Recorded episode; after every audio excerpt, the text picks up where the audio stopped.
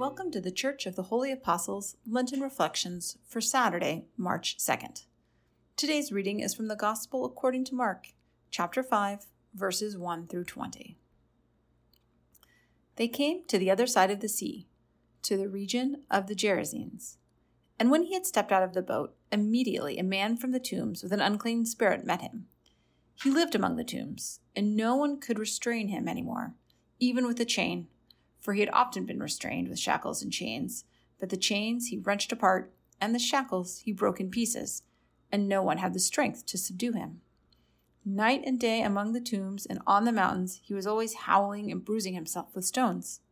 When he saw Jesus from a distance, he ran and bowed down before him, and he shouted at the top of his voice, What have you to do with me, Jesus, Son of the Most High God? I adjure you by God, do not torment me. For he had said to him, Come out of the man, you unclean spirit. Then Jesus asked him, What is your name? He replied, My name is Legion, for we are many. He begged him earnestly not to send them out of the region. Now, there on the hillside, a great herd of swine was feeding, and the unclean spirits begged him, Send us into the swine, let us enter them. So he gave them permission. And the unclean spirits came out and entered the swine, and the herd, numbering about two thousand, stampeded down the steep bank into the sea and were drowned in the sea. The swineherds ran off and told it in the city and in the country. Then people came to see what it was that had happened. They came to Jesus and saw the man possessed by demons sitting there, clothed and in his right mind, the very man who had had the legion, and they became frightened. Those who had seen what had happened to the man possessed by demons and to the swine reported it. Then they began to beg Jesus to leave their neighborhood. As he was getting into the boat, the man who had been possessed by demons begged him that he might be with him. But Jesus refused and said to him, Go home to your own people Tell them how much the Lord has done for you and what mercy he has shown you. And he went away and began to proclaim in the Decapolis how much Jesus had done for him, and everyone was amazed. Today's reflection is by Matt Garkloves.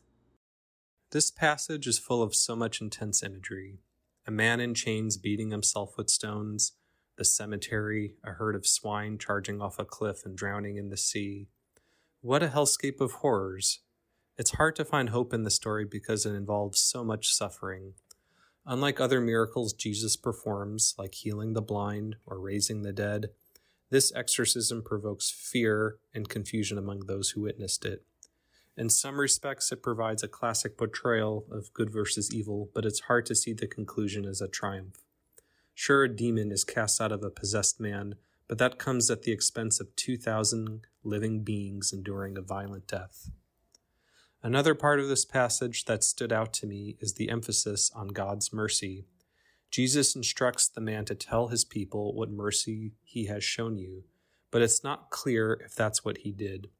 The last sentence states that he, the men the man proclaimed how much Jesus had done for him and everyone was amazed, but what exactly were they amazed by? Was it the abstract notion of God's mercy or the story itself?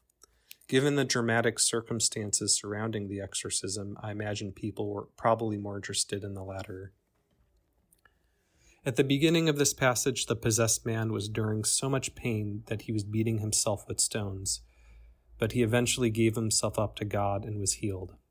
I imagine he still suffered from the afflictions of whatever physical or mental illness he endured prior to confronting Christ, but at least he wasn't inflicting pain on himself anymore. It's also noteworthy that Jesus wanted the man to act as a messenger to his people. When we overcome difficult situations in life, it's important to share that wisdom and grace with those around us. This proliferation of healing and achieving grace truly is the miracle of Christ and a heavy counterpoint to the legion we all encounter in life.